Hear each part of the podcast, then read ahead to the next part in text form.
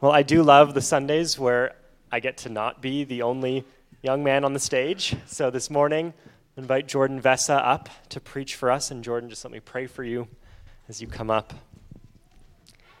Father, thank you uh, for the gifts that you give um, and that you are able to equip people who um, are, are unable to do anything apart from your strength.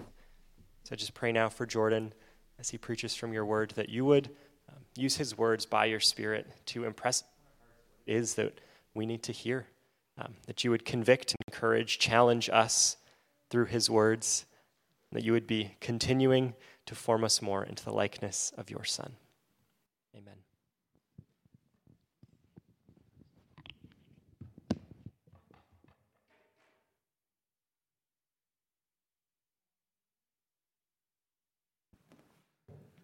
Okay, good morning, New Life Church.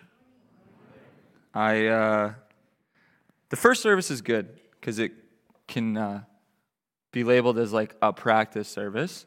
However, uh, to my joy and excitement, it seems like many people have just had a desire to be back together in community with one another and to be back in the congregation in person. So the first services aren't really a practice service anymore because they are extremely full as well. And I did the first service. I was extremely nervous. My neck was red the whole time. And then I finished and I was like, okay, the nerves are gone. We're good to go. Second service, copy paste, no problem. Now I'm extremely nervous again. And uh, my body's getting hot. And when I think about the nervousness itself, I wouldn't say that it has anything to do with having to speak. Um, just public speaking is a huge gift that I have from God, and I have no problem talking and relating to anybody that's in the room. But the nervousness tends to come from feeling unworthy and feeling like, God, who am I? That as somebody who lived his life day to day this week, who sinned, who fell short of your commands, who was disobedient in certain callings. Uh, who am I that I get to sit here and I get to proclaim your scripture to your people to further the work of your kingdom uh, and to lead people into deeper, meaningful relationship with Jesus? So there's obviously going to be nerves involved with that when you're serving, but it's good nerves. And I'm very grateful and humbled to be here this morning before you to deliver scripture that fits in line with our Advent Sermon series and to just be picking up where Daniel left off last week. And I'm sure you can tell from the carol we just sang, O Holy Night, but the the scripture or the text from the lyrics that I'm going to be highlighting today is Chains shall he break uh, that sense of unworthiness or our sin or the distractions in our day to day life, these all become chains and burdens for us that hold us back from serving God and obeying His commands and being able to love other people. Uh, and as we struggle with ourselves, we can turn to Scripture, and, and God makes it very clear um, that we are worthy and that He has done a work in us through not just the birth of Jesus that we tend to highlight in the Christmas season, but also through his death and resurrection and what that means for us today. So, I believe that Christ's death and resurrection was always God's predestined plan to bring us back in right relationship with Him, not for our benefit alone, but for others. Last week, Pastor Daniel pulled Joy to the Earth from Joy to the World to highlight that Jesus' mission in coming to earth went beyond reconciling solely to God, but reconciling all of creation. Today, as we sang O Holy Night, we'll be highlighting Chains Shall He Break. And the goal of this message is to illustrate how Christ's coming breaks down barriers between people and within people to ultimately instigate positive social change, transitioning from the brokenness of the world into community in Christ, and how we are called to serve not only ourselves, but one another. Let's pray. Dear Heavenly Father, these are your words um, that you've put in the notes. This is your scripture that you breathed into the Bible. And, and I am but a vessel here to distribute a message that you created. And I pray for each person that's present that they would receive and hear exactly what they need for them today, and that this message would affect their week to come and their Christmas season, and that they would be able to just turn their eyes towards you, free of distractions, to hear all the goodness and the blessing that comes with having a relationship with you and what Christmas means to us um, through your son Jesus and his birth. And uh, I just commit this time to you. May you bless it and use it only for your glory. In Jesus' name I pray. Amen.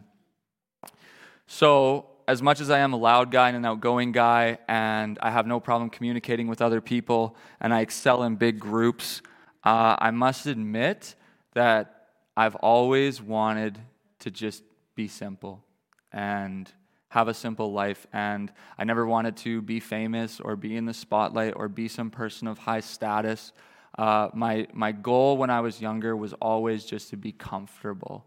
Uh, I just want a small house that's nice and quiet, that I can just chill in the background, and I don't really get challenged and I don't really get burdened. And I was kind of lazy in the sense that I was somebody that didn't want to be challenged for beneficial growth. I was like very quick to become content uh, and to be okay with just being, yeah, like I said, just content and comfortable and not really being pushed by God um, through challenges. And when I was preparing for the sermon and the chains that he breaks and the barriers that he breaks down, and my personal desires of wanting to coast and having my life on cruise control, I started to wonder is a comfortable, peaceful life, free of burdens and speed bumps, actually possible when following God?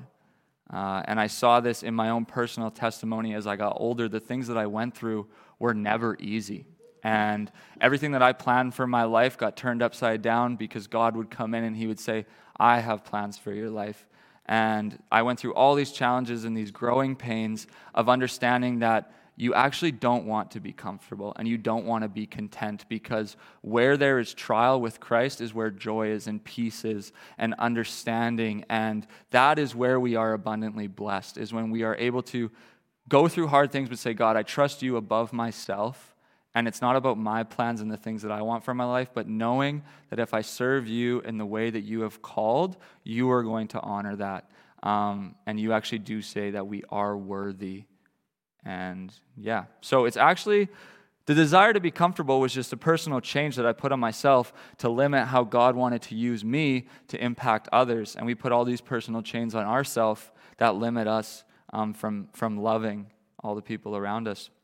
God blesses us in abundance. So, this is my first time using slides, so we're just going to see how this goes. I might have to get, thank you very much. Oh, I skipped ahead.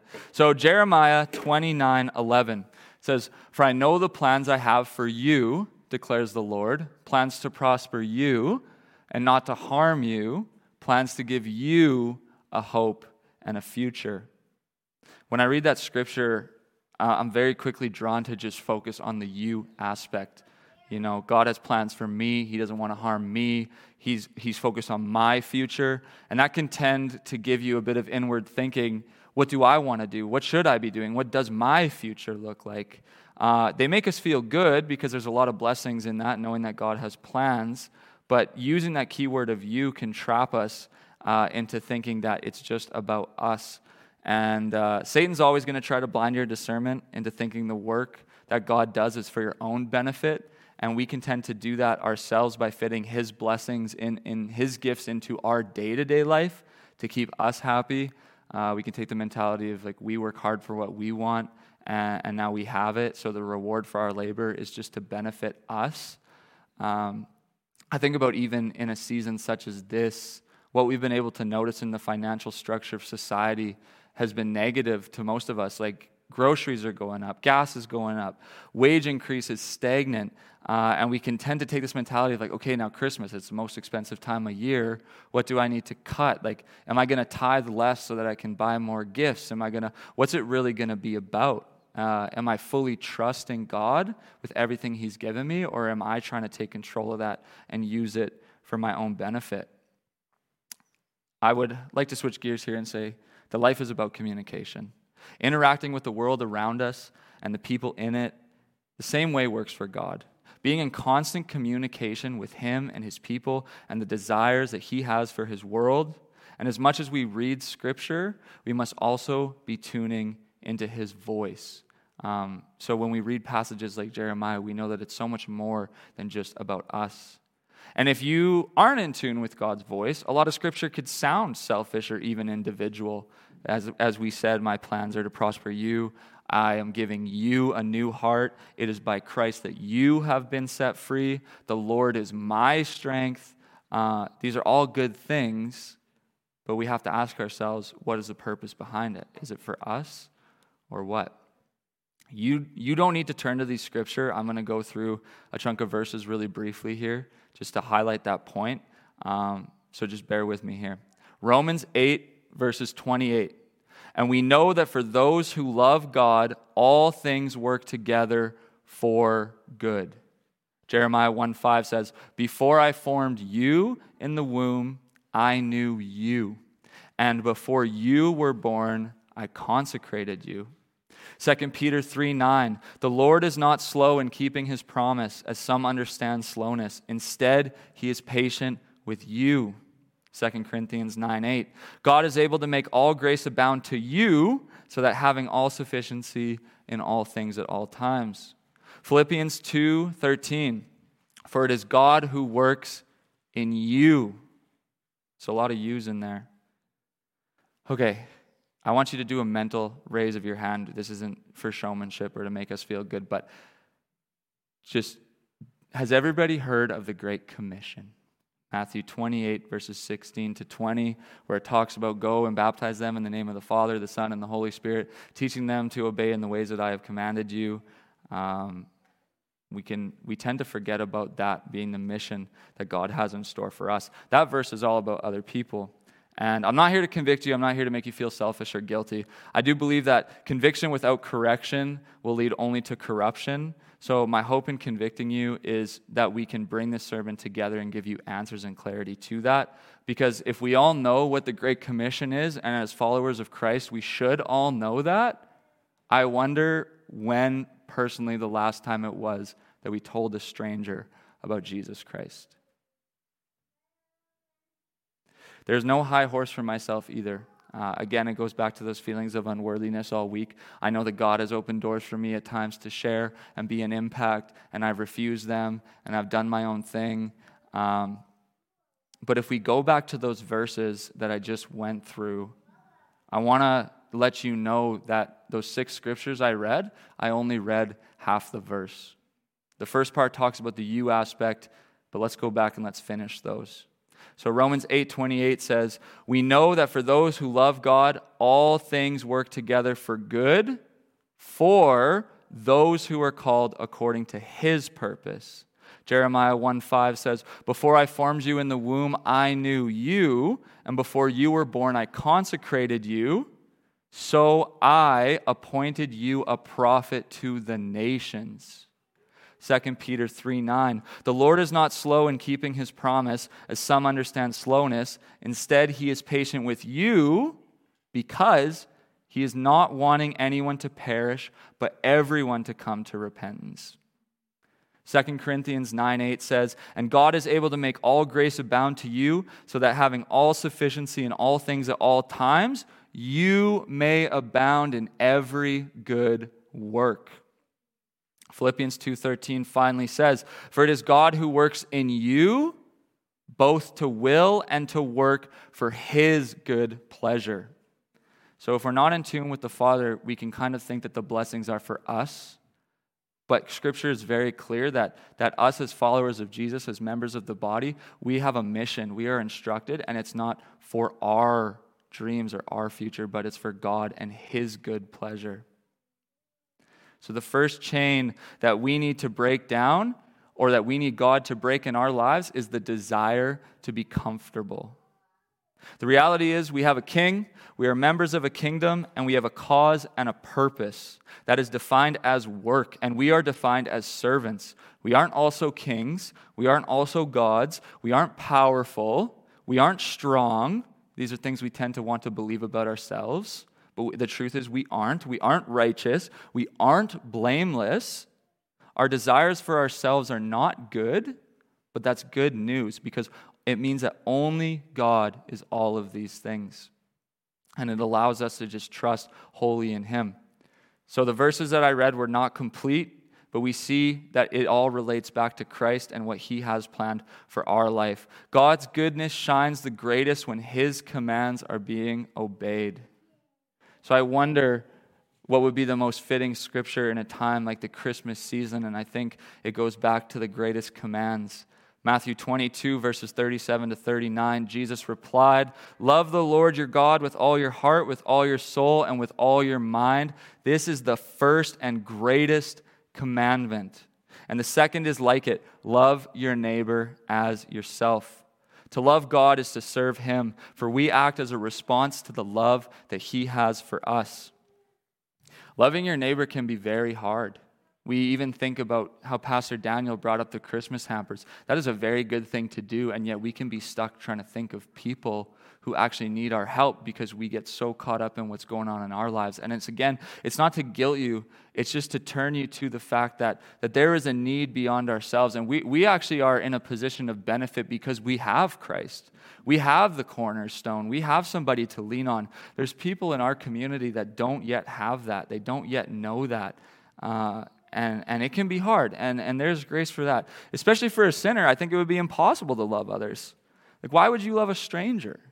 What have they done for you? You don't understand them. Why waste time trying to? You have enough stuff going on in your own life. You know, you look different, you may speak different languages, you act in different ways. How can I love what I am not familiar with?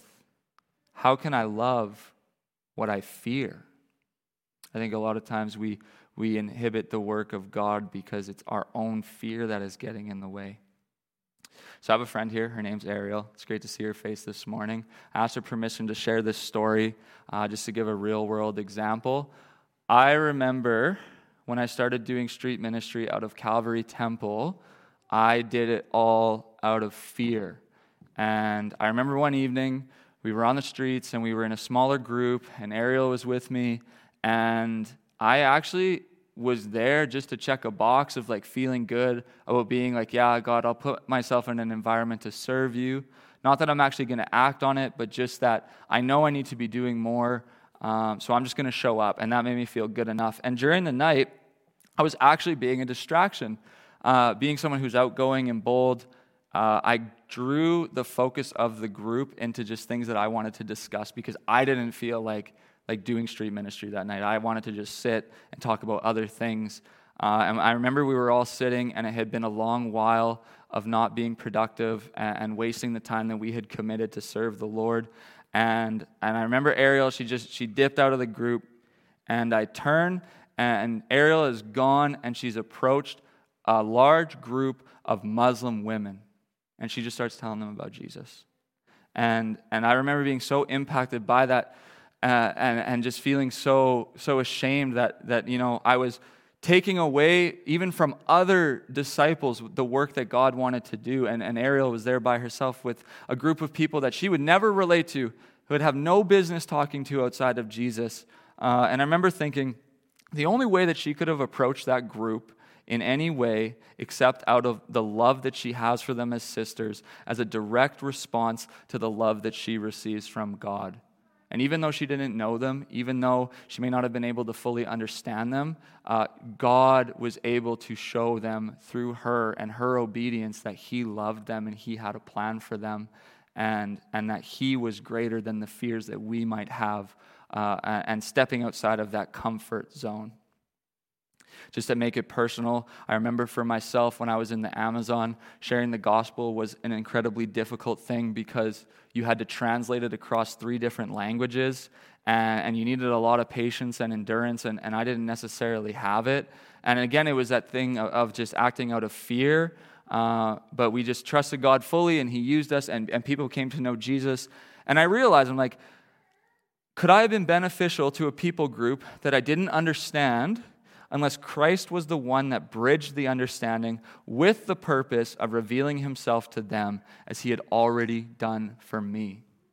All of the work that Christ actively does in your life that you receive as blessing is to be used to be poured outward so that other people can experience it as well. Uh, I often wonder if, if we all just found Jesus on our own, or, or was it because somebody shared him with us? uh, because of the love that they had for us, and they wanted to see our eternity secured. So, the first chain that needs to be broken is the one of desiring to be comfortable. The second chain that needs to be broken is the chains that we carry of fear, aside from simply a fear of the Lord. Oh, what if I'm sharing the gospel and they ask questions I can't answer? What if they grow angry at a topic? What if I pray for a miracle and it doesn't happen? I'll look like a fool. If our trust is truly in God, as we read in the earlier verses of Him being our strength, and leaning not on our own understanding, and knowing that His plans are for good and not to harm, then ifs can't exist. Any word of if is simply a lack of trust. And I only share this again, uh, not to make you feel guilty of the things that you're not doing, but that I am right there with you. I spent so many years loving God but living in fear. And I had split groups of friends I knew I could talk about Jesus, and I excelled in those groups because they grew my faith. But then there was other groups of friends that I had where I never mentioned Jesus. And actually like having best friends for years that didn't even know that I loved God. And there was all this fear that I had because when I was in high school, I wasn't necessarily popular. People definitely didn't want to be like me, um, but I was able to be relatable to everyone, and there wasn't someone I could meet that I couldn't get along with. And I carried all these burdens of how will people write me off. Even for my best friends, I knew that they would support me no matter what and they would love me, but I, was, I got convicted in thinking, how would they feel if the biggest part of me and who I am was something I was too afraid to share with them? They never got to hear about Jesus because of my own personal fear, because I lacked trust in God. Um, and three years ago, this fall, uh, I stood boldly for my faith. And I made a YouTube video called The Truth About Me. And I just proclaimed boldly my faith, and I, and I wasn't able to look back after that. And it's not a matter of telling people where you stand so that you can be perfect going forward, so that you can keep up this constant approval from them. It's simply about saying, I know I'm not perfect and I can never be, but the closest thing that I can get to joy, the closest thing that I can get to purpose and a meaningful life is Jesus, and He has done a lot for me. Uh, and there was never room to look back. And also, when you stand boldly for your faith, it puts you in a position of accountability before God and His people, to others who, who knew the way that you desired to live as a servant of God. My, my friends that I was sitting with, that I was partying with, that I was doing everything that I knew I shouldn't be doing with, they never knew to check in on me because they didn't know where I stood. They didn't know that I actually struggled with that stuff. And, and Christ is not something for us to hoard or, or to to hold back any good thing from other people as Christ doesn't hold back any good thing from us. Our testimony is our story, but it is a tool used to benefit others. And when I shared it, I was boldly taking a stand. And the craziest part about it is none of those fears that I had before standing boldly for my faith ever came to fruition. I never lost a single friend. I never lost a single follower. I never got rejected for my beliefs. People didn't walk away from me or question me or curse me because I was proclaiming to be this righteous person that they, they had seen in sin many days before. The only thing that happened when I took a bold stand for Jesus was people respected my, my standing and it opened the doors for God to use me in their life. Friends started asking questions. We started having deep, meaningful conversations that we never had before. And it was God just solidifying that we can trust Him with everything and He is never going to let us down. And we are to obey His commands. Them understanding that I was truly happy without drinking, without drugs, without pursuing women, without pursuing any personal goals of wanting finances, that, that stood as a witness to the freedom that is found in Jesus alone and it leave, left them wondering why. Like, why, why is he happy? You know, we do all these things that we define as what makes us happy, and he, he doesn't do any of that. He just has Jesus, and, and he's far more content. He's far more patient. People wonder why, and, and you're able to witness to people without even putting in any effort because it just comes through you naturally when you're, when you're bold and you're saying, Yes, Jesus, like, you are my life. Every good thing in my life can directly be attributed to Jesus. And I challenge you to think about that as well. When you think about the bad in your life, how much of it can you actually blame God for? And when you think about the good things in your life, Would you actually be able to say that you have them because you gave them to yourself or because it was provided for you by our Heavenly Father? He is good, and He broke the chains of fear and selfishness so that I could have joy in Him, and my hope would be the same thing for you. The third chain that we need God to break down in our life is the idea that we are broken beyond repair.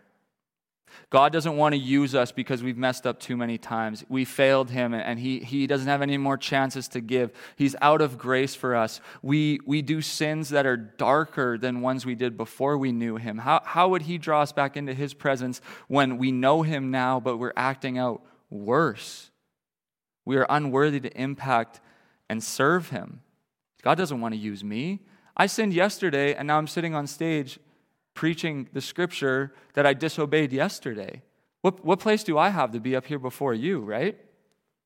Well, I think, again, that's a false narrative. And, and we're going to turn to scripture now because I've done enough personal talking, but I want to highlight um, some verses here that accurately depict the, the idea of being broken beyond repair and how that's actually just a lie from the enemy. So, I'd invite you to turn to Ephesians chapter 4. And we're going to go through verses 17 to 24. Um, and this is God just speaking directly to that point through his word. So I tell you this and insist on it in the Lord that you must no longer live as the Gentiles do, or you can replace the word with sinners or people apart from Christ, in the futility of their thinking. Uh, we'll see if this works this time. There we go. They are darkened in their understanding and separated from the life of God because of the ignorance that is in them due to the hardening of their hearts. Let's see if I can go. I might need you to help me again, sorry. Having lost all sensitivity, they have given themselves over to sensuality so as to indulge in every kind of impurity, and they are full of greed. That, oh, sorry, I think I got my apologies. We just got to go back. That, however, is not the way of life you learned when you heard about Christ and were taught in him in accordance with the truth that is in Jesus. You were taught with regard to your former way of life. So, again, we take on these things in our, our current day that we struggle with and we're challenged by, and we make that our identity over the identity that we, we are free in Christ. But notice how scripture here is talking in a past tense. That was your former self. To put off your old self, which is being corrupted by its deceitful desires, to be made new in the attitude of your minds, and to put on the new self, created to be like God in true righteousness and holiness. So God is saying, You are holy, you are worthy, you are righteous. I have redeemed you through the birth, death, and resurrection of my Son. Even if you struggle, that's why I'm there. What, what would my life, what would God's life be for us? What would Jesus' meaning be for us if we could just forgive ourselves and get over it and move on and not have Him as our cornerstone? You aren't broken beyond repair because the truth is, church, you're a new creation. When you came to know Jesus, He filled you with His Holy Spirit, and, and, you actually died to your old self and your old ways. And all those fears that you have, all those anxieties that you deal with, all the things that keep you from experiencing Christ fully and serving others is actually a false barrier and a fabricated chain that's simply just a lie from the enemy trying to bring you back to a place that you were when you were without God. But you know Him and you have Him, and He's never going to leave you and He's never going to forsake you so you can trust Him and understand that you are worthy. Just to drive that point home a little more, let's flip a few pages back to Ephesians chapter 2, verses 11 to 22. It says, Therefore, remember that formerly, again past tense, you who are Gentiles by birth and called uncircumcised by those who call themselves the circumcision, which is done in the body by human hands Remember that at that time you were separate from Christ, again, past tense, excluded from citizenship in Israel or unworthy, and foreigners to the covenants of the promise, without hope and without God in the world. But now, today, in Christ Jesus, you who once were far away have been brought near by the blood of Christ. For he himself is our peace, who has made the two groups one and has destroyed the barrier, the dividing wall of hostility, by setting aside in his flesh the law with its commands and regulations. His purpose was to create in himself one new humanity out of the two, thus making peace. So you'll notice your old self, your sinful fleshly self, has no relationship with the new. He has combined them to be one for his good. One body to reconcile both of them to God through the cross by which he put to death their hostility. He died on the cross for your fears. He died on the cross for your anxieties. He died on the cross for your what ifs. He came and preached peace to you who were far away and peace to those who were near. For through him we both have access to the Father by one Spirit. Consequently, you are no longer foreigners. You are no longer unworthy. You are no longer broken and strangers, but you are fellow citizens with God's people and also members of his household, built on the foundation of the apostles and prophets with Christ Jesus himself as the chief cornerstone. In him, the whole building is joined together and rises to become a holy temple in the Lord. And in him, you too are being built together to become a dwelling in which God lives by his Spirit. So, what is God doing? Is God keeping a, a, checklist of all the times that you messed up to say, like, hey, hey, listen here, let's not go backwards? Absolutely not. All God is saying in His Word is that you are a new creation and you are constantly being built and grown for His good works. And everything that He does in your life, whether you sin one day or you're, you're sin free the next, is, is honorable and you are worthy and you are a part of His kingdom forever. And there's no room for doubt and there's no room for shame uh, because He is the one that has called you into His presence because He loves you and wants to know you. Everything that He gives you. How can you be your broken self when you have a new heart, the forgiveness of sins, a new body, the Holy Spirit dwelling inside of you? You become a member of the body of Christ. You get an understanding of His will, the commands that we strive to keep, the conviction that also comes with the grace. God has already given you everything to be worthy.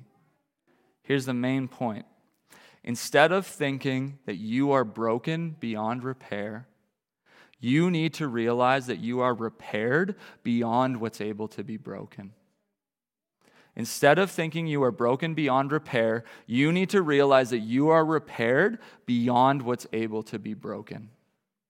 Even if you slip along the way or continue to have struggles, there will always be an abundance of grace to cover and a conviction through the Holy Spirit that will bring you back to a place to be used by God every single day. I'm almost finished here. I just want to go through one block of scripture that drives everything home. So it's in Philippians chapter 2, a few pages ahead, and we're going to read verses 1 through 11. I know it's a lot of scripture and it's a lot on the screen to follow, but the reality, church, is that's just God talking to you. And uh, let's lead.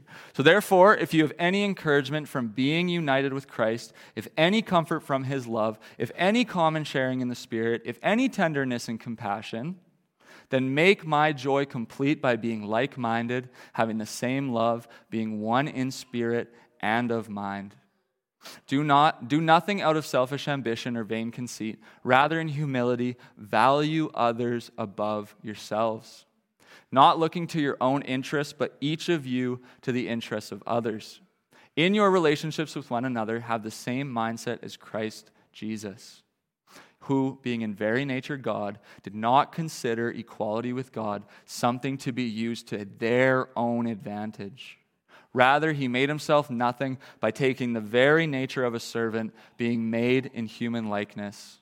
And being found in appearance as a man, he humbled himself by becoming obedient to death, even death on a cross.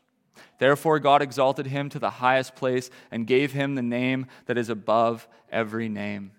That at the name of Jesus, every knee should bow in heaven and on earth and under the earth and every tongue acknowledge that Jesus Christ is Lord to the glory of God the Father.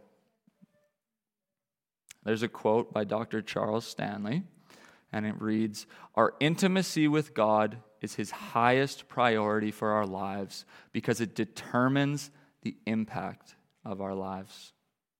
So I will ask you Will you and your life have zero impact because you desire to be comfortable? Will your life have zero impact because you fear things before God alone?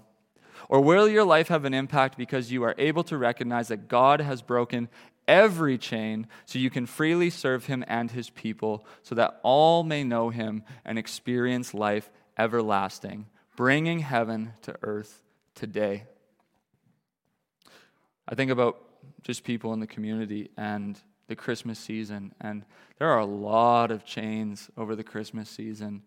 I mean, I see most of us here with somebody, but I think of the people that, you know, they celebrate Christmas alone. They're in a home alone, uh, or they're sick, or they're stranded somewhere because they're not able to make it to their family because the weather knocked out their flights, or or the weather actually knocked out my, my sister this morning from being able to be here. She was coming home from Toronto. So there's a lot of chains and there's a lot of burdens and there's a lot of things that don't go exactly as we would anticipate. But do you truly recognize today that nothing is too big for God? And submitting to his will shall break those chains and replace your doubt, fears, concerns with peace and understanding. Not so you can be comfortable but so you can extend new life to others through the unconditional love that God has for all of His beloved creation. When I think about every struggle I go through, the only thing that gets me through is Jesus. The only thing that keeps me grounded is my faith. The only thing that causes me to grow in wisdom and knowledge and, and to actually enjoy life uh, is through knowing God. And, and I just think of the amount of people that have to deal with stuff apart from Christ. And, and how small of a thing would it be for us to, to extend the love that we experience in Jesus to them, especially over the holiday season. And uh, so get those addresses out. You know, let's get as many Christmas hampers to people as possible. Let's make sure that we can spread love as New Life Church, as one body that's being built and is called honorable for the glory of the kingdom. Uh, let's make sure we make a point this year to do more for others because I talk about Peru all the time. The trip, the trip changed my life, and as fun as it is to go overseas and do short term missions, I love the idea that was spoken here about how the people that need Jesus the most are next to you. They're in the house beside you, they're in the driveway adjacent to you that you wave at when you're mowing your lawn or shoveling your driveway or whatever it may be. Um, so I ask you, how does God want to use you to be that light? And how, what chains are you currently putting up upon yourself that's hindering that from happening? Let's pray. Dear Heavenly Father, thank you so much for this morning. Thank you for the opportunity to encourage your church. Again, conviction only comes with correction, and it's not about what we're doing or we're not doing, God, but it's simply about what you are always doing working everything together for our good. And as we as a church that know you and experience your goodness and have reaped the abundance of your blessings, I pray that you show each of us how we can better serve the people around us so that they too may experience your love, the greatest gift, regardless of what's under the tree. Knowing you and what you have done for us, defeating sin on the cross so that we may be in right relationship with you and have everlasting life, is the greatest possible gift that God lets us know that we can freely give. It doesn't cost us anything but time, and there's no room to fear because you are good and your plans are for our good. We give you this Sunday, it's all for your glory. In Jesus' name we pray. Amen.